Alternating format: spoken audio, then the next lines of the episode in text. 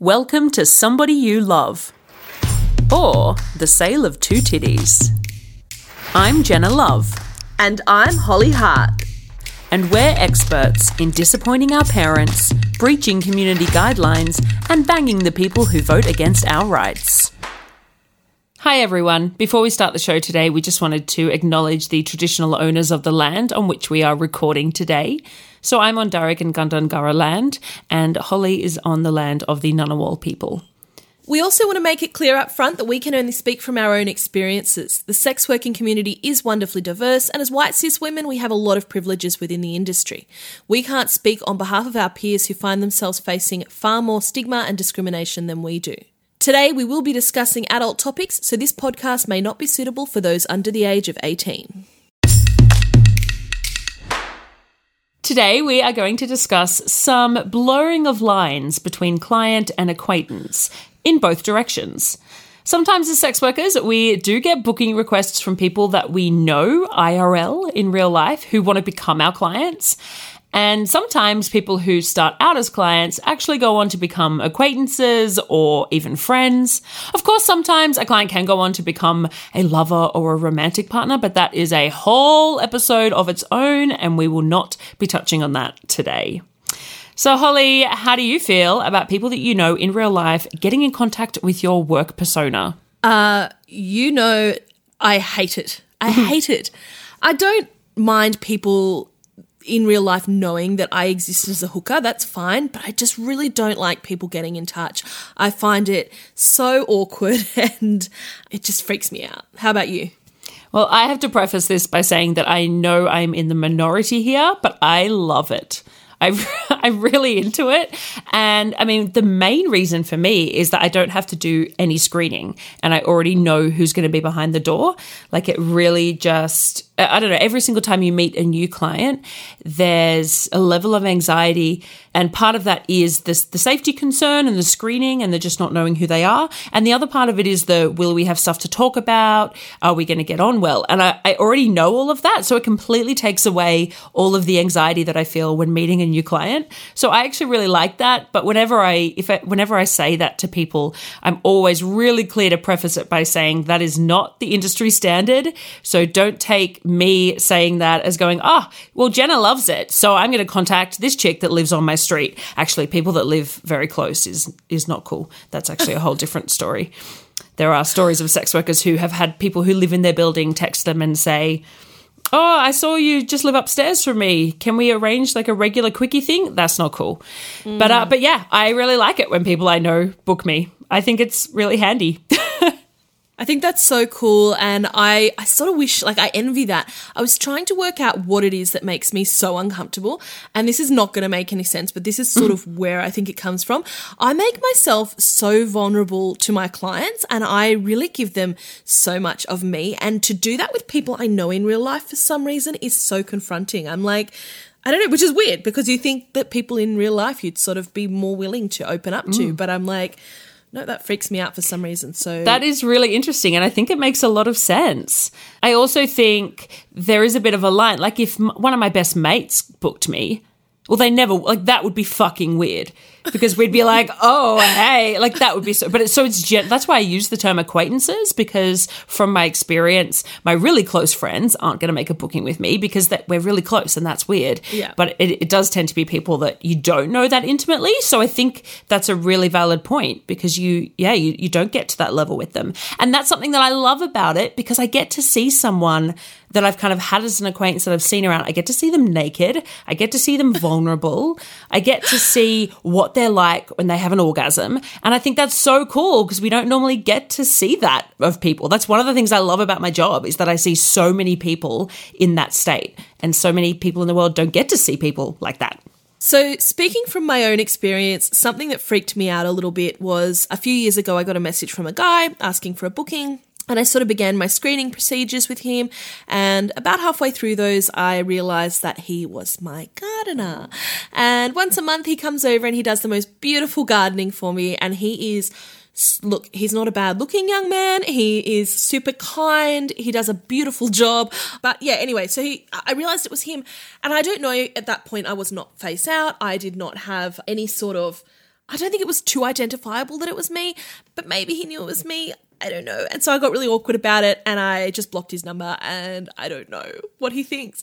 But he's still been my gardener for the last, what, three years since that. And he comes over and he sees me at my worst. He sees me with my hair all matted and in my trackies and smelly and I'm like just you know cut this and cut this and whatever and I go back to bed and um, I just don't want him to then like see me trying to be all sexy it just feels weird so I mean look when he's not my gardener anymore maybe I'll be happy to see him but right now it's just weird So, especially given you have gone more face out since then, Yeah. do you think he has any idea it's you? Well, I don't know whether like he, he followed it up. Like if he's still looking at sex workers, then he yeah, for sure he'd know it's me. I think he did. Like I'm sure he knows. Cuz like he, you know, we sort of make conversation and I'm like does he know? Anyway, I'm not really fussed either way, but definitely I was not happy to uh, to blur that line between the bogan, uh, scruffy girl who you cut her lawn and the sexy woman that you come and you know get it on with. I just I couldn't deal with it at the time. So I had a bit of an interesting experience when I went face out. And by saying face out, we mean that we show our faces in our advertising, which is a really huge thing for sex workers. And I think we have a whole podcast topic on that. But uh, I actually started out in the industry face in, no, face out. Yeah. Oh, God, I get confused by that term. but I started showing it like at the very beginning. And then all these people told me I shouldn't. Anyway, then eventually I was like, uh, no, this is what I want to do, and I'm not going to listen to other people. So when I went face out again, I suddenly had an influx of inquiries and contact from people that I knew. And because they started contacting me like straight after I went face out, I kind of thought, they must have been following me before, which makes me go, I feel like they they either assumed it was me or had an idea it was me or knew for sure that it was me. But it wasn't until I showed my face that they either went, yes, it is definitely her, or they went, okay, I already knew it was her, but now I know that she's comfortable with me knowing it's her. Like, I think some people may have taken that as a sign. And I think the whole concept of having acquaintances get in contact with your work persona does vary a lot on whether you show your face in your advertising, how out you are as a sex worker, etc. Like I'm very, very, very out. My face is all over the internet. At times it has a penis in it. Every single time a person asks me what job, what job I do, I say I'm a sex worker. So I think for a lot of these people, they saw that and they went, Jenna's obviously really fine with me knowing about that. Um, she's already taken all the consequences that come with being out as a sex worker. And I think that's something really important to keep in mind. If you think that you know somebody who is a sex worker and they don't show their face in their advertising, there's a reason for that. And that's, it's really important to respect that. But I think for me, me putting my face out there might have made these people go, oh, she's actually really cool with this. Not that sex workers who don't show their face aren't cool with it, but probably don't want to be contacted by people that they know. So, anyway, yeah, I got a number of inquiries, a couple of people that sort of didn't go through with it, a couple of people that did. Um, and I was booked by a friend of mine that I had gone to uni with, and it was years earlier, and he was in a different year to me. So, we didn't, we knew each other, but it was definitely an acquaintance situation. And I was really excited. I was like, brilliant get to see the dude naked, get to bang him. Um, and we had a really lovely time together. He didn't come back. And so I don't know whether that means he just ticked that off or, I mean, who knows? We never know what happens when a client doesn't return. But I believe that we both had a nice time and it was cool. Oh, that's really nice. Good vibes all around then. Yeah. Yeah. A sort of cool story that I have is I was contacted a few years ago by a guy who was friends with someone I knew. Mm, that's probably about as much information as I can give. He contacted me straight up and he said, Hey, Holly, it's XYZ. I don't know if this is weird, but just wondering if I might be able to see you for a booking. You know, let me know. And I just really appreciated that because sometimes I've found people who know me who get in touch sort of pretend they don't know me and and it just sort of gets to a whole awkward thing when we get to screening and I go, "Well, this is weird, buddy." So I really liked it and I said to him, "No, like I really appreciate you being honest with me and that's really cool of you, but unfortunately, it's it's just a little bit weird and, you know, recommended him a few other people who I thought were really nice." So I think if you are going to go about contacting someone who you think may be a sex worker, um, it's better to be honest upfront and um, definitely, you know, respect the fact that they they possibly will say no and maybe likely will say no. Yeah, I should say every single person that has contacted me in that way has said, Hi, I don't know if this is inappropriate. It's absolutely fine if you don't want to respond. I'll forget I ever saw anything. Um, but if you are comfortable, I'd like to do this, but it's it's reasonable if you're not comfortable. And I think that's a really important thing to make. But uh, I mean, just sending that message alone could make that person super uncomfortable. Um, I know we're both okay with with that level, certainly, um, and I'm obviously okay with more. But I think that that's um, a lot of people getting that message alone would really send them into a tailspin. And you know, there are people who, whose lives can literally be put in danger and whose lives can be ruined by being outed as a sex worker. So that it's something that's you can't take lightly. Yeah. I have a, a fun little story. I had a client contact me a few years ago um, and he was a little bit cagey when it came to the screening process. And his reasoning was, oh, I've, I've just got to be careful because um, I, I'm reasonably well known. And I was like, oh, all right, buddy, cool whatever. And I thought, eh, you know, a lot of sex workers have that experience with potential clients. And it always comes down to, look, mate, like your privacy is not more important than our safety. Anyway, he was nice enough, but he had just mentioned that. And I was like, yeah, rightio. He turned up we had the booking together and he was really lovely had a really really great time. And then just uh, as you do over the course of, of a booking you often might make small chat. And i asked him what he did. I usually try to be vague so that they don't feel like i'm stalking them. Like i'll say oh do you mind saying what you do or what area you work in or whatever? Anyway he said i'm, I'm a real estate agent. And i was like oh okay. That doesn't make you famous. Like, I thought that was really odd. And I was like, wow, dude thinks like being a real estate agent is like a big deal and, and everyone knows him. Having seen actual famous clients, you know, you sort of go, yeah. oh, like, you know, like, like oh, okay. It's, it's definitely not up there in terms of fame. Yeah. And he did say something like, I'm a real estate agent. So that's why I'm, you know, sort of my face is known. And I was yeah. like, yeah, I mean, I literally have shown my butthole on the internet, but okay, cool. Him too, you know? Yeah, well, maybe. I don't know that much about being a real estate agent. Anyway, we had a lovely booking, and then fast forward a few years, my husband and I decide that we would like to buy a house. So we uh, we go to open houses, and this was during COVID in 2020 and we weren't going to look at too many houses. We just, you know, we mainly looked online and then anything that really stood out to us, we went and looked at. So anything we did go to look at, we really wanted to see. And so we go to the first house and out the front is my client. And uh, it took me a second because it was a few years ago. And I'm sort of, we're in line because of COVID. There was a line to get in. And I'm sort of whispering to my husband, going, Oh, I think I've slept with that person. Oh, no. and he's going, Oh, really? Like a client? I'm like, I think so. I'm not, oh, I'm not really sure. And the whole way down the line, we're getting closer. And I'm like, I think so. Oh, I can't tell. Yeah, he was a real estate agent. Oh, maybe. And then we get up to the front of the line and, and they have this thing when you're going to open homes, particularly for purchasing houses where they ask for your details, your name and number. I know now that they only do that for a marketing tactic because then they follow you up and say, Oh, you didn't like that one? Well, we've got this one. And they just harass you endlessly because real estate agents. Sorry, I'm just uh, ostracizing any potential real estate agent uh, listeners that we have. But um, well, I didn't realize that you you didn't you don't have to do that. Like that's not a legal requirement because COVID was around. I kind of just thought it was something that I had to do. And so we got up to the front of the line and he's like, "What's your name?" And I sort of nudged my husband to give his name. Uh, so he gave his name, which I thought, oh, we've got the same bloody surname anyway, and gave his number. Oh no! And then the guy turned to me, and I, he had done a bit of a double take, so I think he recognised, but I think he was in the same position as me, being like, I'm not sure, I think so. And then he was like, No way, and, and you're recognisable. There's no way Oh, I mean, people would recognise you. I don't look great when I go for house inspections. It's a bit like the thing with your gardener.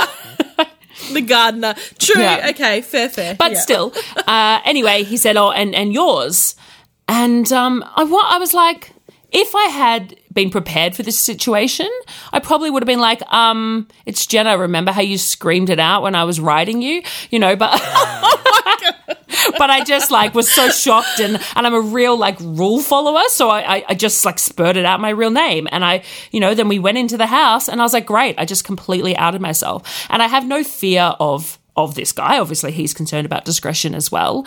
But then for like months later, my poor husband was getting messages being like, Hi, it's blah blah. Did you guys like the house? Do you want to look at another house? And I was just like, Go away. And I, sh- I mean, yeah, that's not, he was just doing his job and he maintained complete, he was completely professional at all times. He didn't do anything with that information. Like he did all the right things in that situation. But it was just a bit amusing for me. And I was like, oh, maybe real estate agents are kind of famous. And it made me, yeah, I had a different perspective on that afterwards. Okay, so we're getting now onto some of my juicier and more awkward stories. Um, a few years ago, probably about three years ago now, I also had a little pet sitting business that I did on the side. So I would go to people's houses and take care of their pets. I was contacted by a gentleman for a sex work booking. Um, we began the screening process, and somewhere in the middle of that, this is still when I was face in. Once again, I thought I was relatively anonymous, but I, I don't know. But I was contacted by this guy who I realized was one of my pet sitting clients. So I was looking after his and his partner's pets. And yeah, I, I realized, and it was a bit awkward, but I thought he was really cute. so I told him, I said, hey, like, this is really awkward, but I'm actually your pet sitter. and he was surprised, I, I think like I know you're listening right now, buddy. So I think he was genuinely surprised. We actually became really good friends. There was a little bit of like a thing going on, but he was the relationship he was in was was not a good one, and you know it didn't last much longer. And things with us never, never developed into anything, but we ended up becoming really, really good friends. We did have sex once, and yeah, now we're still in touch. We talk all the time, and it was just the weirdest scenario how I realized halfway through that he actually knew me in real life. So we he didn't become a client, but he became someone really special and still a really dear friend to me. Um, out of a series of just really strange, you know, Canberra being a small place sort of situations. And so when you said you had sex once, that was not a booking situation. That was in no, your personal no, life. No, we just. Yeah, yeah, that was a, a personal life, you know, intimate sort of moment. We uh, talked and talked and talked we just clicked a lot and I think we we got it on and I just think we didn't really have whatever was needed there to develop into something else. But instead, we became really good pals and um, yeah, he's now moved on in a relationship with another wonderful lady and um, seems really happy. So there you go. Oh, I love that. Yeah. I think my final story involves one of my side hobbies, which I can't go into too much detail about. Uh, some of our listeners know, though, because I'm not good at keeping secrets.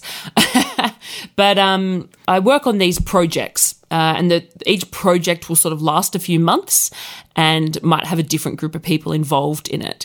And at the beginning of each project, uh, we obviously need to do some speeches and, and talk about what's going to happen. We have to address the group of people involved. Um, and so I was asked to stand up at one of these beginning of the project phases and speak to the crowd. So I got and there's only, oh, I don't know, there was maybe maximum 40 people there. Um, and so I stood up, and my husband was with me. He didn't stand up with me, but he had come to the event with me because he's also involved in our hobby. Um, and so I stood up at the front and I started giving my little speech. And then I caught sight of somebody in the audience and who looked like this is going to sound so strange. I don't know if he'll listen to this, but it looked, his lips looked like lips I had kissed. and that I couldn't really remember much, but I was like, oh, I think I've made out with that guy. I can remember making out with that guy. Um, and this whole time I'm delivering this this speech essentially, and I keep looking and going, have I made out with him? Have I fucked him? Was he a client? Is that what this is? And you know, our little hobby, it's quite small. It's quite it'd be quite unusual for for that someone I happen to know to pop up, like a client to pop up in that environment. The whole time I was just going, fuck, I don't know. I think so. I, I think, and so I sat back down and again leaned over to my husband and went, I think I fucked that guy over there, which I'm now realizing is something that I do with semi regularity lean over to my husband and say, I think I fucked him. Um, Mr. Love is just like he's on board. He's, like, oh, yeah, probably. again. no worries. yeah. yeah. standard. Yeah. um, And I just, oh, I felt so uncomfortable. And at that point, that was sort of before the project had begun. And not everyone who's at that meeting will actually be a part of the project. So I wasn't really sure. I put it out of my mind and didn't think about it again until the first day of the project where I rocked up and he was there. And I was like, oh no, he, yep, no, this is, he is definitely a client. Uh, and I remembered a bit more about him and remembered that he was married, uh, which is not entirely uncommon, of course, with our clients, but but did note that in my mind. And then we worked together for three months. I was wow. in a sort of position of authority over him. It was never mentioned. We we didn't. I wouldn't say we avoided each other. We had to have a couple of conversations that came up as a part of what we were doing, but we it was just not a thing that was discussed or anything. And every now and then, my husband and I would go, Oh, do you think what? Oh, we'd have a little weird chat about it and be like, Anyway, all good. And then a few months, uh, maybe it was more than a few months, but at least a few months after the project had ended, I got a booking request from him. And he was like, Hi, Jenna. I don't know if this is weird. I have seen you before. I don't know if you remember or what, you know, whatever. And I responded and I was like, Oh my God. Yeah, I know. And yes, I'd love to oh see you again. Gosh. Cool. Like, let's do it. so we had a booking together and then I spilled everything. I was like, I'm so sorry. I didn't I didn't want to talk to you because I know that you're married, so I didn't want to make that uncomfortable for you. And a lot of people around are friends and know each other. It's a very small community. And and he was like, No, it's fine. I didn't know if your husband knew or if you like, I don't know. And uh and it was just it was great. And then we had a really lovely booking and we made out and I was like, Oh yeah, those lips are really good to kiss. That's a really nice. And I don't think I've seen him again. I like that. Oh, but they never saw him again, right? Well, at least you got. I don't think so. At least you got that resolution. Yeah. I really like that, you know, because for me, I feel like I've had experiences like that with clients where we just go ooh ooh, and then we just don't see each other again. Um, so it's really nice that you got that sort of closure, like oh, like that was awkward, but we're still cool, and that's nice. Yeah, yeah. cool. Yeah. And I thought we both really respected each other and just went, okay, we're just going to do what we're here to do. Cute. And then after, well after it was done, he was like, "So, can we do that other thing?" I was like, "Heck yes!" okay. All right, this next one I'm very excited for. Yeah, I'm. Uh, I know you're excited about this story. This is one of my more embarrassing stories. Although I have a lot of embarrassing stories because I'm an embarrassing person. uh, so I had a client a few years ago turn up.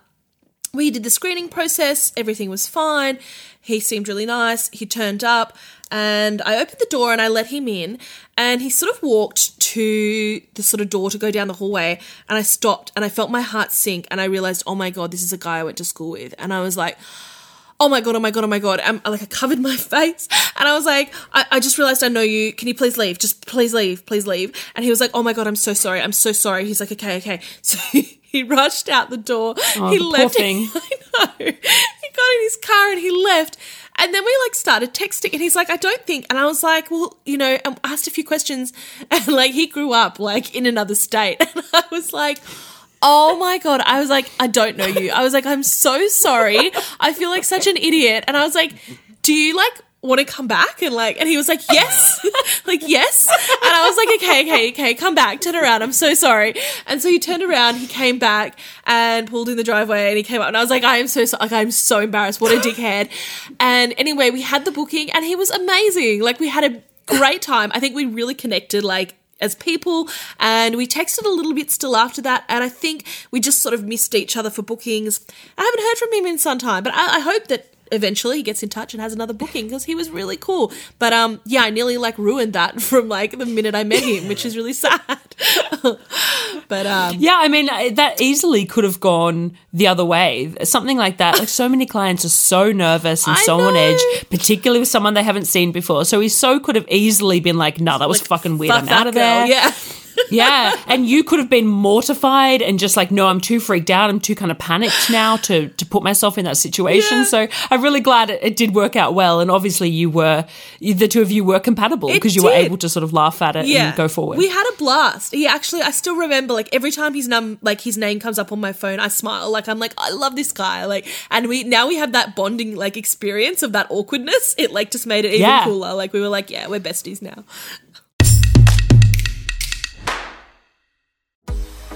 Who misses free and affordable ads and social networks without the anti sex rhetoric?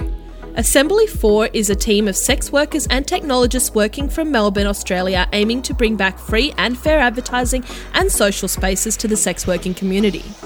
They also actually give back to organisations based in harm reduction, sex work, and education. Stepping away from the clunky design of traditional platforms, their two products, Tryst.link and Switter.at, are refreshing and well needed changes in both presentation and mission. Both are free to join and open to all. In the words of an Assembly 4 user, from the policies to the language to the advice and tips, it makes such a big difference to feel encouraged and supported instead of policed. Check out their website assembly4.com for the word, not the number, for more info.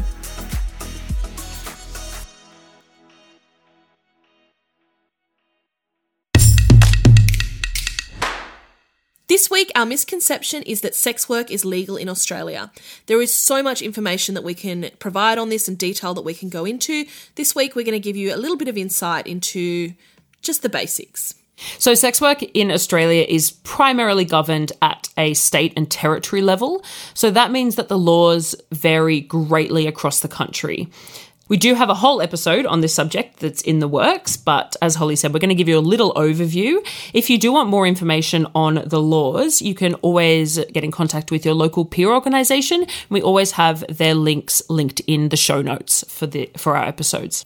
Now, in terms of online sex work, Ooh, the laws are, in my opinion, pretty obsolete. The legislation around like porn production and distribution is mm, I would say currently working to try and catch up with about the year 2002. From what I know, as a result of that, they tend not to be enforced very heavily. But you know, with the, the recent passing of the online safety bill, that certainly might change. We're not experts by any means on porn laws, so we're hoping in future to have a guest on who can speak a little bit more about those. Because our experience lies mainly with in person work, we are able to tell you a little bit more about that in particular. In both New South Wales and the Northern Territory, we have decriminalisation models. Because of some of our federal laws, it's difficult to achieve full decrim, including for migrant workers, unless this change is made at a federal level. But sex work is essentially decriminalised in those two places. New South Wales has had it since 1995, but the Northern Territory only achieved it two years ago in 2019, which was a huge win for sex workers globally um, because it became only the third jurisdiction in the world to do so. So there's a lot of confusion around these terms. Uh, and again, we're just trying to do this briefly today. Decriminalisation means the removal of all sex industry specific laws, thus just treating our job like any other. It doesn't mean that laws don't apply to us, as a lot of people I come across on Reddit seem to think. Obviously, it doesn't just mean that we're completely above we the are law. lawless. Uh, Wild west of sex. Uh, we still have to obey the same laws as any other business. We still have to adhere to safe work guidelines, report to the tax office, etc. There's a lot of confusion around the difference between decrim and, and legalization. And when people hear that sex work is legal, they often go, oh, well, that's great. It's all sorted, right? But the thing is, legalization means that there is a specific set of laws just for the sex work businesses, and those laws don't apply to other businesses.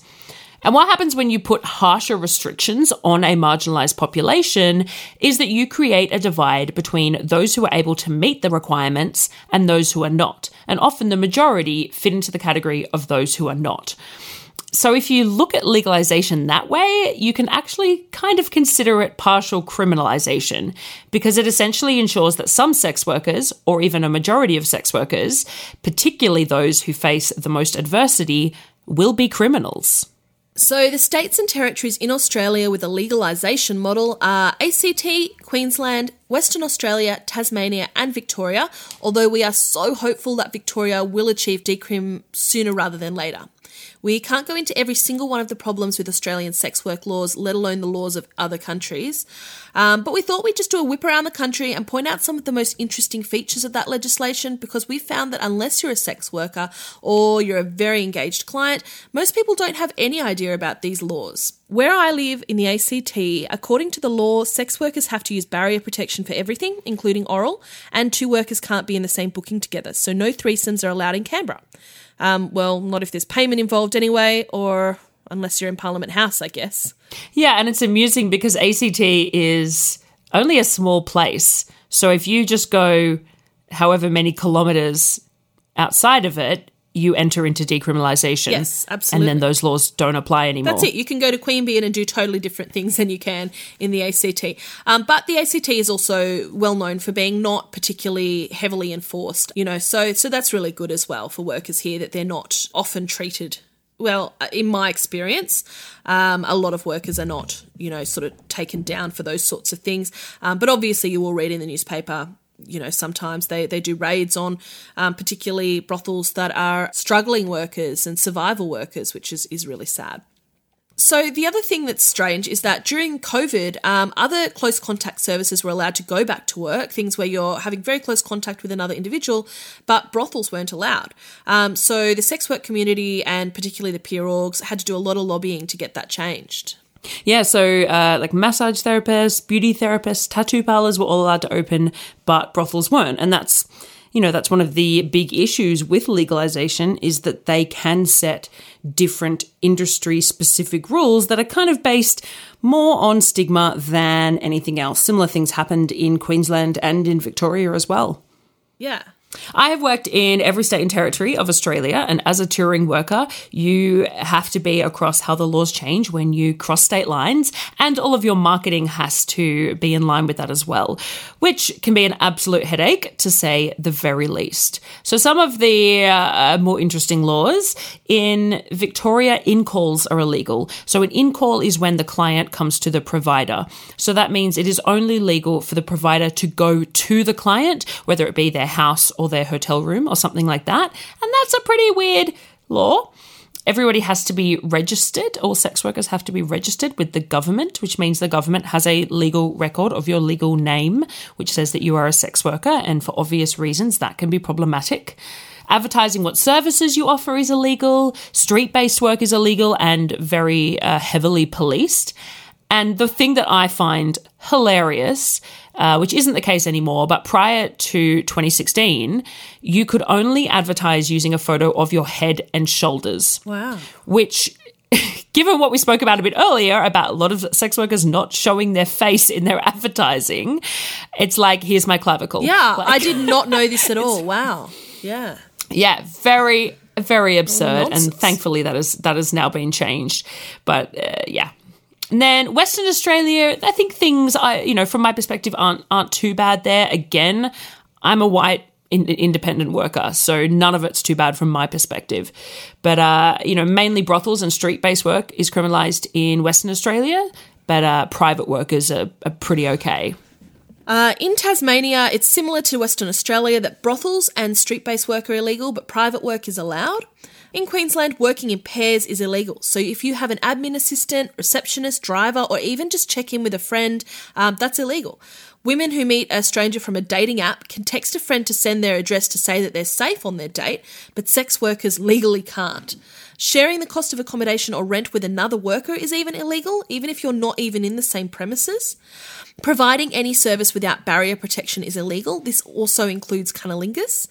Entrapment is legal in Queensland, so police officers can and do pose as clients and pressure sex workers to provide services that are illegal just so they can arrest them. Which is disgusting. It's foul. And then we come to South Australia, home to the city of churches. So, no prizes for guessing which state has the worst laws in the country for sex workers. South Australia is a really tricky one because, in my opinion, I feel like it pretends that it's legal. Because, like, the act of trading sex for money is not illegal, but pretty much every way that you can go about doing that is. so, brothels are illegal. And that might make you go, okay, well, working on your own would be fine then. But the definition of what constitutes a brothel is very broad in the legislation and it is very open to interpretation. So, is sex work legal in Australia? Sort of. Sometimes. For some people. For our shit people say segment, I uh, I have a little a client inquiry, and I feel bad. I shouldn't say a client inquiry because this person is not a client. They are somebody who failed to become a client. And I think often sex workers get a lot of shit put on them because there's this perception that we we will laugh at our clients or uh, you know, publicly sort of deride them. But uh, nine times out of ten, they're not clients. They're people Yeah. who contact us to waste our time, to make us feel crap, to put us down, etc. So I think that's an important distinction to make. Okay. So I'm reading from my phone here. 2 weeks ago, I received a text message, "Hey babe, you on tonight?" And I responded, "On what?" Uh, because obviously I knew what he meant, but I was not here for somebody calling me babe. And we want manners too. We want manners, everything. Uh, everywhere you can find my number, it explains exactly how to contact me. So there's not really an excuse. Um, and so I said, On what? He said, Who is this? Uh, and I responded, You contacted me. Notably, when I responded back, so I have an iPhone, uh, and my original message to him was blue, which means it was sent by iMessage. And my next message, when I said you contacted me, was green, which means that he's either turned iMessaging off on his phone or more likely he's blocked me. Yeah. So, okay, cool. I was like, whatever. That's not an, a very unusual interaction for us to have. Then last week, so a week after that, I got, Hi Jenna, I saw your profile on advertising site. And then another message, Hey babe, you on tonight? And I said, On what? Because I still hadn't got an answer to that question. He said, Sorry, I didn't send the message. I lodge kicks in advance. I, so I think, sorry, I didn't send the message. I apologize in advance. Uh, which is, I don't know how he's apologizing in advance for something that happened in the past, but anyway, that's okay.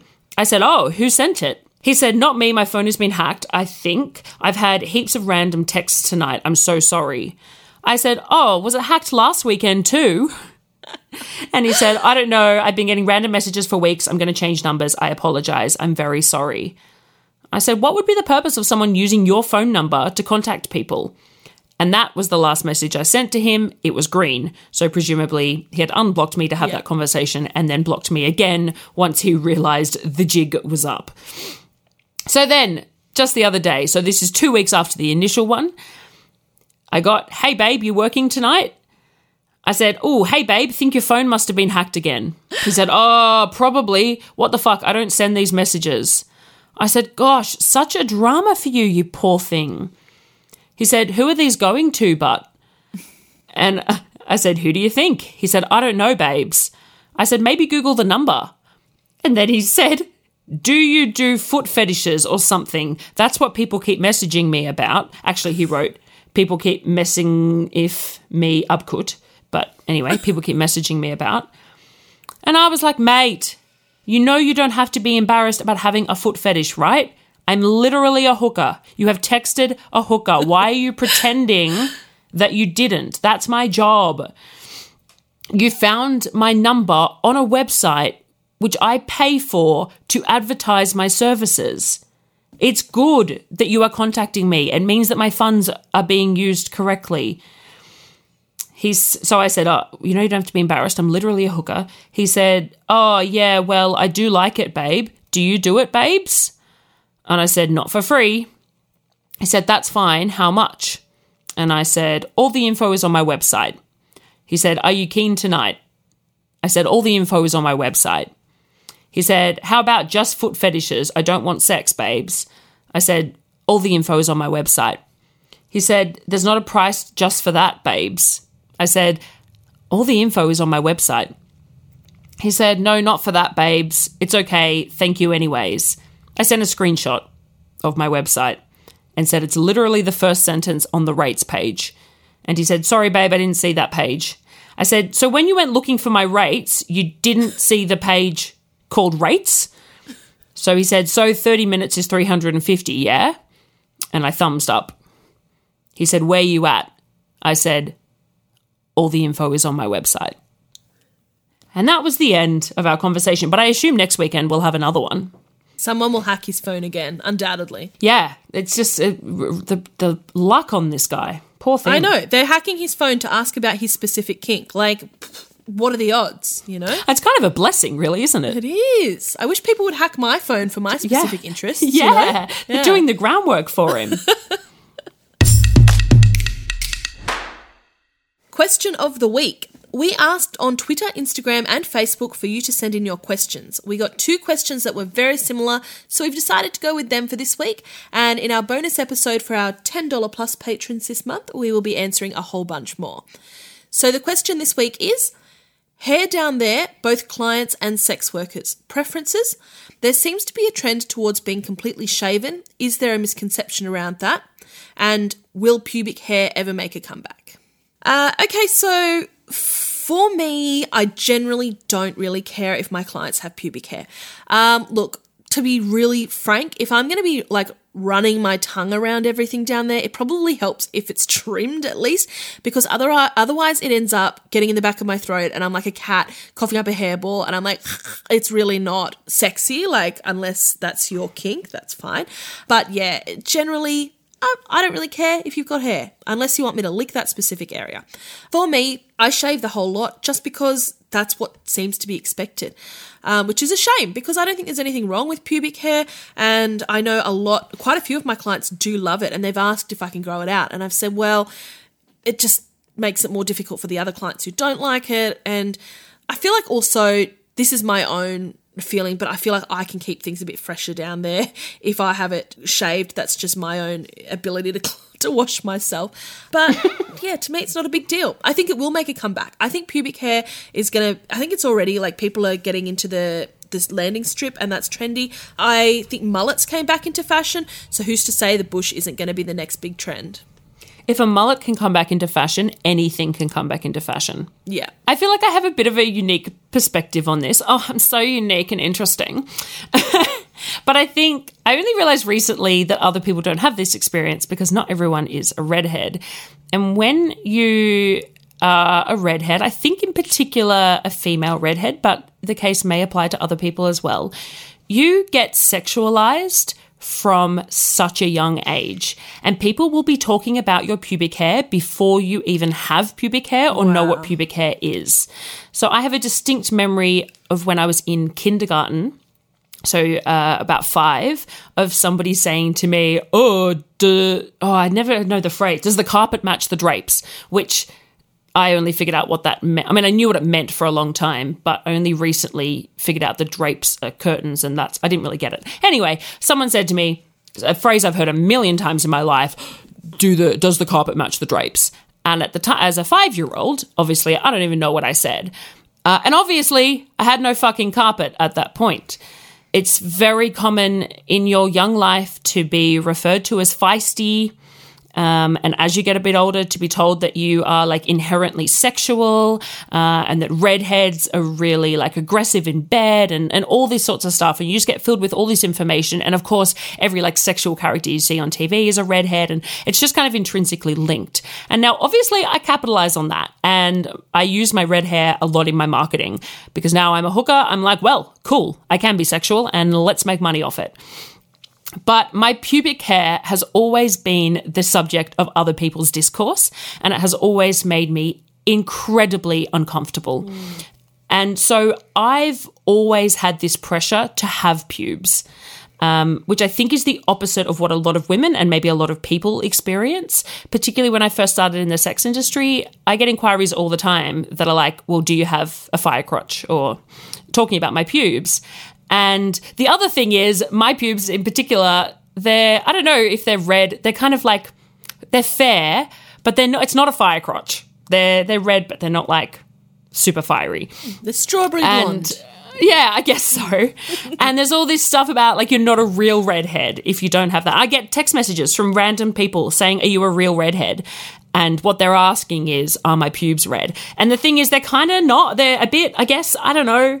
Um, so I have literally shaved my pubic hair my entire life. Not my entire life, sorry, since I started getting pubes, since the very, very beginning. And it wasn't until last year that I went, you know what? I maybe want to have pubes for my own reasons.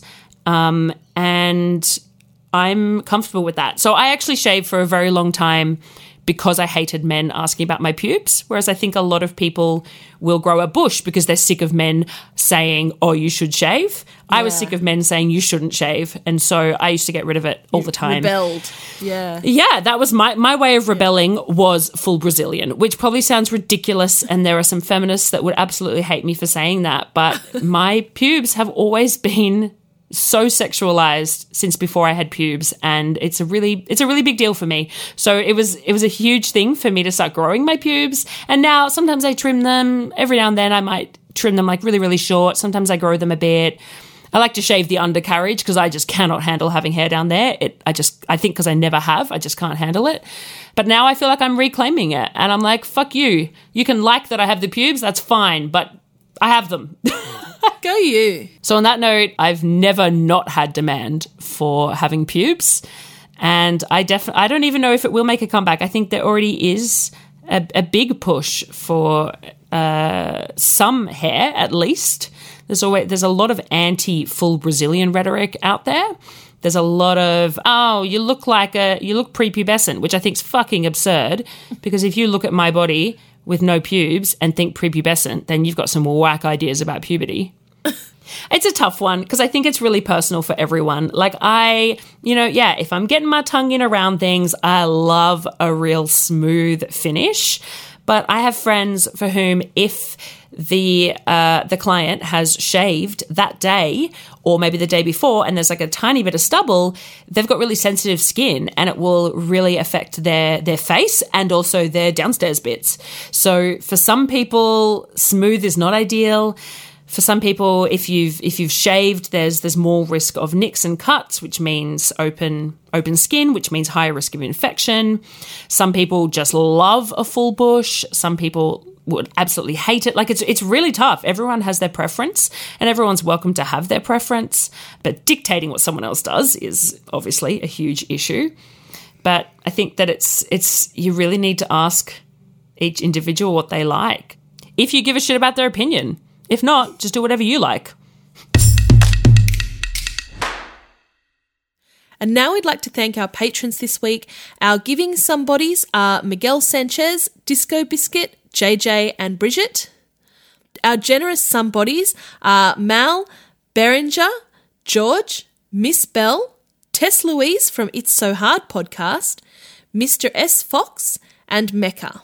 Our very generous somebodies are Lachlan, Timmy, Steve, Our Footstool, Spaceman Dan, Pete, Adele, Alice Gray, Big M, Scott C, Sammy Jane, Bart, Barleyman, and Randy Wagner. And our extremely generous somebodies are Aaron, Samuel, and Andrew. Thanks so much for joining us this week, guys. We hope you've had fun and learned some interesting things. I look forward to seeing you next time. Please look out for us on Twitter, Instagram, Facebook, and Patreon. Our name everywhere is Somebody You Pod, as in podcast. Our Patreon starts at just $3 a month, and you can get all of our episodes ad free and a day early, plus bonus episodes, behind the scenes action, bloopers, and more. Thank you for taking the time to listen to the voices of sex workers. And remember, somebody you love might just be a sex worker.